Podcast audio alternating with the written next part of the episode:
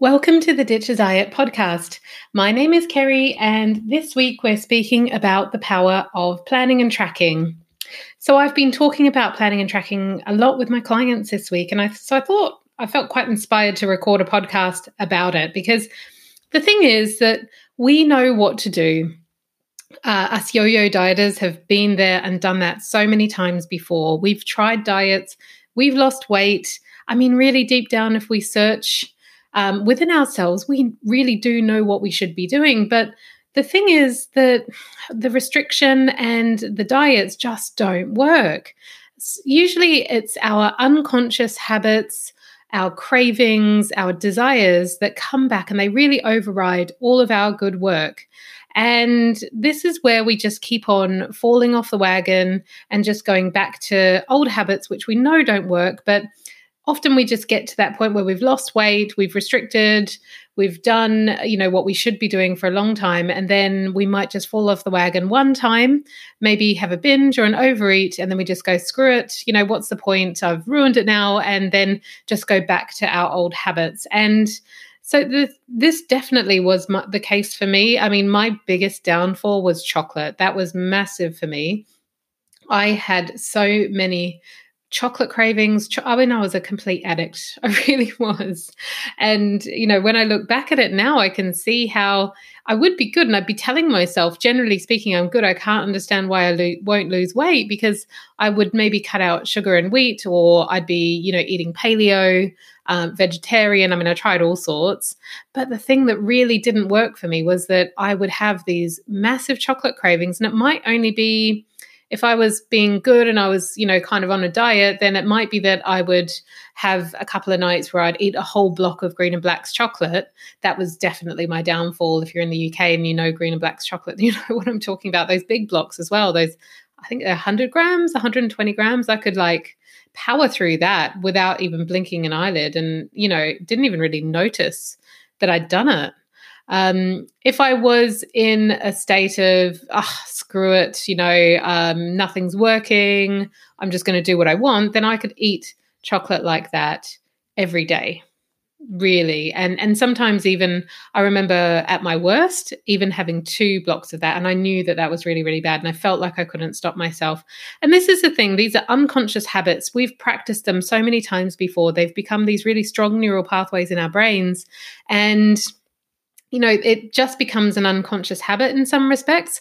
Or we may know what's going on, but it feels like such a strong craving and such a strong response. We just don't feel like we've got control. And these are the things that mean that diets and restrictions don't work for us. So we know what to do, and all of this stuff just doesn't work for us. So the the remedy to start undoing all of this, and one of the the key components to actually unpacking all of this and really figuring out what's going on, is planning and tracking. And that's why I've been talking to my clients a lot about that this week. It's just such a fantastic tool, and really, it's since I implemented planning and tracking that has been absolutely fundamental to having success in my weight loss journey. And it's the same for my clients. I see it again and again. So, we're going to talk a little bit about the problem um, that lack of awareness brings when it comes to overeating and weight loss. And we're going to talk a little bit about the power of planning, the power of tracking. And I'm also going to make available a worksheet that I give to my clients free to you today. So you can go to my website and download that if you want to. So if you want to find this episode on my website, it's keridwilliams.com and that's spelled K E R I D Williams.com forward slash number 10, one zero. Okay, so a lack of awareness. When we are not really conscious of what we're doing, then many of these very strong neural pathways and these unconscious habits, they just go unchecked. We don't even realize that we're doing it because we've done it so many times before.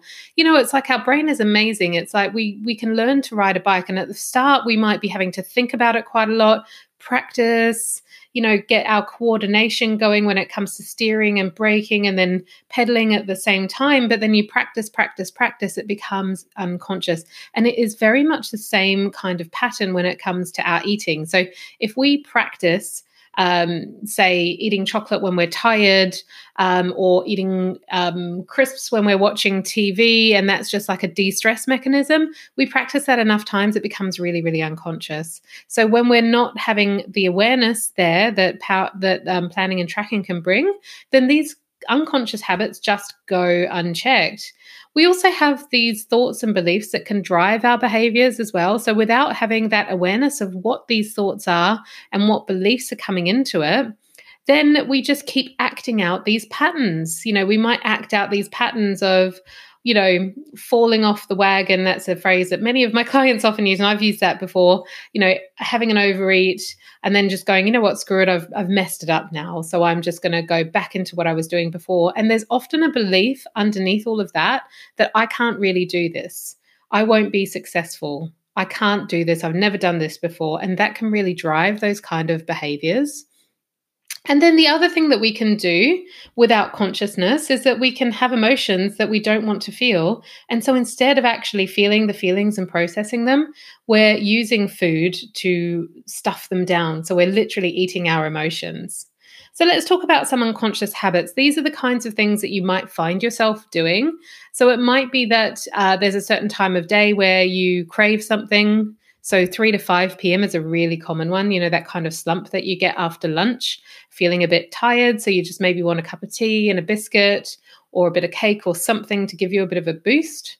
It's a really common habit as well for women to have cravings at a certain time of the month and also to allow themselves and to tie into that belief of, you know, all women get chocolate cravings when they're premenstrual, or all women need to eat more food at this time of the month because your body requires more energy. So it's okay for me to do that.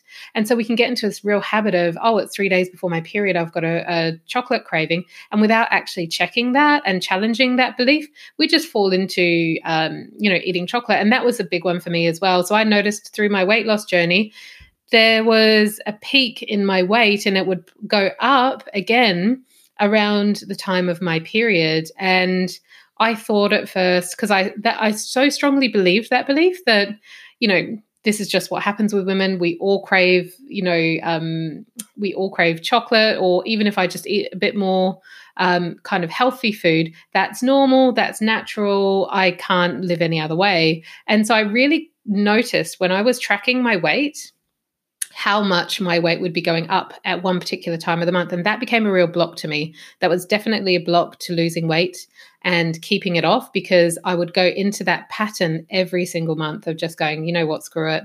I feel emotional. I feel tired. I feel a bit crampy. I'm going to eat some chocolate. And you know how much of a chocolate addict I am. I just said that before. I would eat tons of green and black chocolate at that time. And so that was a real block for me. We can also have habits around places. So, have you ever found that maybe you got into the habit of walking past a certain cafe and wanting to have a pastry or something because you've done that a couple of times before? So, then when you get you go to that place again, you get this trigger of, oh, yeah, I could go and get that pastry again. So that can be a really interesting one to open up as well. And also people. So quite often we might have certain foods that we have around certain people. Um, it might be that we always meet a certain friend for cocktails. We might always meet a certain friend to have um, cheese and wine, or you know anything like that so have a look at uh, at where you might have some unconscious habits and some triggers around certain people in your life and then some really mediocre ones can come up like just opportunistic snacking while cooking. So it might be that you're chopping up all the ingredients and then you're having a bit of you know the raw veggies or something while you're cooking or a bit of the cheese or something like that. So they can be habits that come in as well so, if you want to unpack this and have a look at why you're not losing weight and what habits might be going on for you, then you might want to ask yourself the question of, you know, what do I know at this stage um, that comes up for me in terms of my habits? What are there any times of day where I always do something? Are there any times of the month that you're always doing something? Are there any people or places where I'm always triggered to do and eat certain things? Am I eating while I'm cooking or anything else that's um, maybe a habit that you've got? So ask yourself that question and see if you can shine a light on some of your unconscious habits. So, I mentioned as well that beliefs really run our behavior. Beliefs and thoughts actually drive our behavior because our behavior comes from feelings. When we feel a certain way, we're motivated to either indulge in that and enjoy that emotion or change it. And our thoughts create our emotions. So if we have a look at our thoughts and our beliefs, so beliefs are just thoughts that we've practiced a lot and have come to believe as the truth of the world, then we can actually see how these thoughts and beliefs can make us feel a certain way and will drive particular behaviors. So I mentioned before that you know that whole behavior pattern of um, you know having um, going on a diet, restricting yourself, having success through willpower and then having one overeat, one binge, and then going, screw it, I've messed it up now. And there can usually be thoughts around that, like, I can't lose weight anyway. I've never done this before. I've never been successful. I'm just a fat person. Things like that will come in, and that is going to influence your behavior. So, you might want to have a think about any beliefs that you have around this as well. There can also be other ways that that particular belief comes in. And I've found that that belief in particular is unanimous. I've not come across a person who is a yo yo dieter that has any other belief around losing weight successfully. No one has come to me and said, Oh, yeah, I reckon I can do this. Everyone believes deep down they can't. They want to change it, but they don't believe that they can. So that can even tie into other beliefs as well. It's not just about that overeating and, oh, I've fallen off the wagon, but it can also be around, oh, I'm feeling tired. I can't be bothered. I'm just going to eat this anyway. I can't lose weight anyway. What am I thinking? You know, that kind of stuff can come in. So that's a really, really big belief that can come in. But there can be other beliefs. Like I said, I didn't believe I could be premenstrual and live without chocolate until I really challenged that belief. And I was like, wow, I can't believe I thought that was the truth, actually. That's not necessarily the way the world works. There are plenty of women that have periods and don't eat chocolate, you know? So, what else are you believing and what beliefs are driving your behavior? So, you might want to actually examine that and write down the answer to that question and see what comes up for you. I mentioned as well that we can often avoid feelings by eating them. So, this is a way uh, that we, we refer to this as buffering. So, instead of feeling the feeling, we're buffering it away with an external factor. And, and when it comes to yo yo dieting, quite often for women like us, we will avoid our emotions with food. But other things can be buffers as well, like drugs, sex, TV, social media, exercise, shopping, anything that gives us a bit of an, a hit, a bit of a stimulus, and a bit of a change in that emotion. Because we, instead of feeling the feeling and processing it and maybe feeling sad for a certain amount of time, but actually resolving it. Instead, we try and buffer away that sadness by getting that hit of pleasure by having some chocolate or some crisps or something. Quite often, the cravings we get around our emotions are for those foods that give us a real hit of the pleasure hormones. So, have a think as well about what emotions are you buffering away with food and what kind of food do you use when you're feeling in a certain way emotionally. This can be really, really useful information to get started so that you can understand a little bit more about your patterns. So here's the thing we don't always have consciousness around all of these patterns, and that's okay. So you can maybe start by asking yourself, What do you know of now? But the thing is, when uh, you start planning and tracking, you'll get even more awareness. You'll start to learn about yourself. And as I mentioned, I learned about myself around periods and chocolate and really challenging my belief around that and how much of a block that was for me. I, I managed to surface that through the power of planning and tracking. So, you see, our brain does all of these things because we're driven quite often by the motivational triad. And this is our primitive brain. This is the way that our brains have been wired for survival. And this the, these mechanisms have served us so well. They served our ancestors so well because they drove our ancestors to get out of the cave, to go away from the warmth and the safety, to find food, to find another mate. You know, so these mechanisms will have us seeking pleasure, avoiding pain, and trying to conserve energy when it comes to the motivation to actually take action to do something.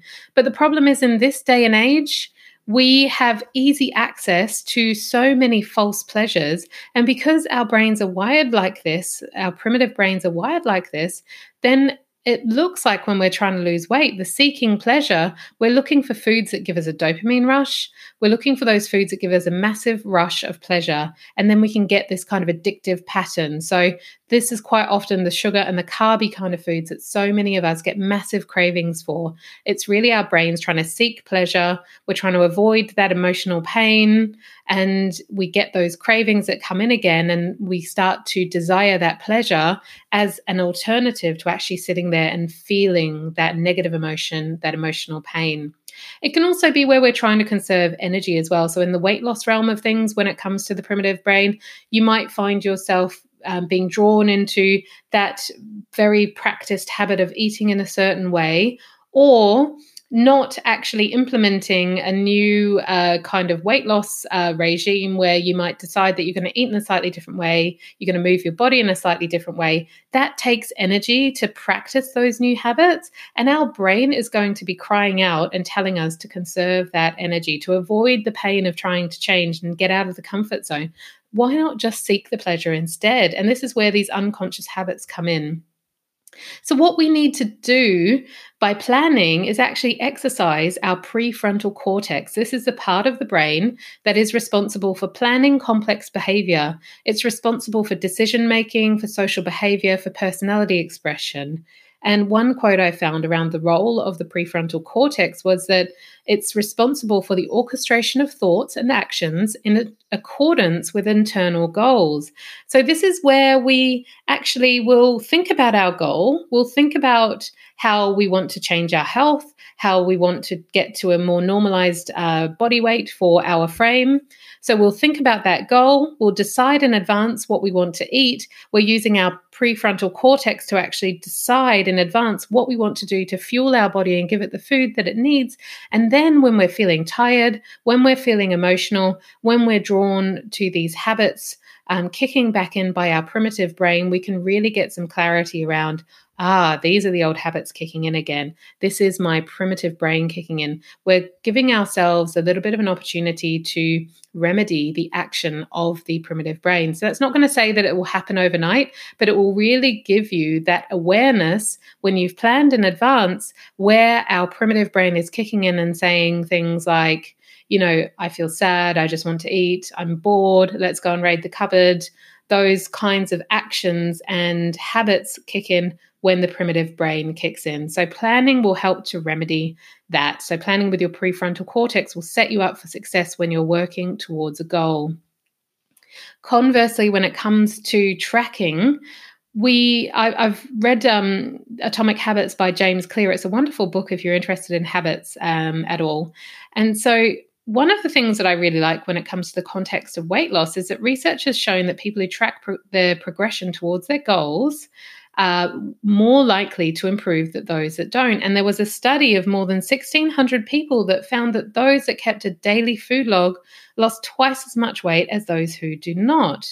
So simply tracking what you've actually done will give you that uh, awareness of what's actually happened, and it's going to spark the urge to change any behavior that you know is not in alignment with that goal. So you can be twice as much successful in terms of losing weight if you are actually bringing awareness and tracking what you actually did. And when it comes to tracking, I always recommend that clients weigh themselves every day and write down what their weight is. And then uh, after each meal or at the end of the day, you just write down what you actually ate and how full you were as well. So, did you eat until you were satisfied, or did you go way overboard and overeat to the point where you felt like you were going to burst? So, just those simple habits of just planning in advance what you want to eat and then tracking what you actually did eat and what your weight is that day can make you twice as much successful so, the other thing that comes from tracking is that it can be a really effective form of motivation towards progress. And James Clear talk, talks about this in Atomic Habits as well. So, um, he talks about how when people get a signal that they're moving forward, they become more motivated to continue down that path. So, habit tracking can have an addictive effect on a motivation, and every win can feed your desire to get towards that um, that goal. So this can be really powerful when you've had a bad day, and and how how often can you remember this happening where you jump on the scales and maybe they've gone up a little bit? And that reaction to that number can put you into a bad place. But actually if you've tracked what you've been doing recently you can be very much aware of all the progress that you've made, of all the weight that you've lost already, um, you know, of all the way you've changed your habits in terms of your eating. You've got visual proof of your hard work, and it's a reminder of how far you've come. So it can be a really effective form of motivation, and it can really help you to stay on track as well. So it also helps you to become the person with the habits that ensure that you reach that goal as well. So, by tracking what you're doing every day, it's actually helping you to become that kind of person who has the habits of a person of that body size. So, what, what I'll often encourage people to do is have a think about what is it going to be like when you're a person of that body size that you're trying to get to, whether it's a dress size that's your goal or it's a certain number on the scales, what kind of habits does that version of yourself have? What does she do every day? What does she eat? How does she feel? How does she move her body? How does she relate to other people? How is she in her relationships? So, tracking helps you to become that person with the habits before you've even reached that goal, because that's going to ensure your success. If you start doing those habits that you know that version of yourself at that body size will be doing every day to maintain that, then you're going to be getting there way quicker. So, it can really help you to practice being that person with those habits. So, as I say, I recommend to my clients that they use a planner and tracker document. And I've got this PDF um, download available for you. It's the same document that I give to my clients. So, basically, what I encourage people to do is to plan in advance exactly what they're going to eat and plan that at least 24 hours in advance. So, if you want to do one day at a time, just the night before, the day before, just have a look in the fridge um, think about what you're doing in terms of shopping and then decide in advance exactly what you're going to eat at breakfast, lunch, and dinner, how much you're going to drink. So, how much water are you going to have throughout the day? How many teas and coffees are you going to have? If you're including alcohol on your plan, maybe you want to decide in advance how much wine am I going to have with that meal? Um, you know, so you can really, really track your progress. And then for each day, what I recommend is that you weigh yourself in the morning so you weigh yourself at the same time every day. And I do recommend the morning because you haven't eaten yet, you haven't drunk yet. So after you've popped the loo, jump on the scales and then write down that weight. And then you're going to write down what you ate as well and record whether you ate according to your plan. Did you eat according to your plan, yes or no? And then how full were you as well? So you can use the hunger scale, which I've described on another podcast, uh, to um, to see how full you were as well. So that's it. It's as simple as that. I mean, it sounds really, really simplistic. The magic comes from the consistency of implementing this every day. And I would really encourage people, I always encourage this with my clients as well. It's about progress, not perfection. So, you know, actually implementing these habits may not happen perfectly every day, but if you just plan, you know, two days this week and you track one or two days this week, that's one or two days more than you've planned and tracked last week. So that's an improvement. You're winning. Just keep doing it, keep trying again and again and again, and just start practicing those habits that are help, going to help you become the person with the habits who has the body size that you're aiming to get to. So I hope that's been helpful. As I mentioned at the start, uh, the PDF document, the planning and tracking PDF document, is available on my website. So you can go to the podcast page. It's keridwilliams.com forward slash 10, and that's K E R I D Williams, all one word.com forward slash 10, one zero. Okay, so I hope that's been helpful. I'd love to hear your thoughts. If you want to come over to that page on my website, you can leave a comment.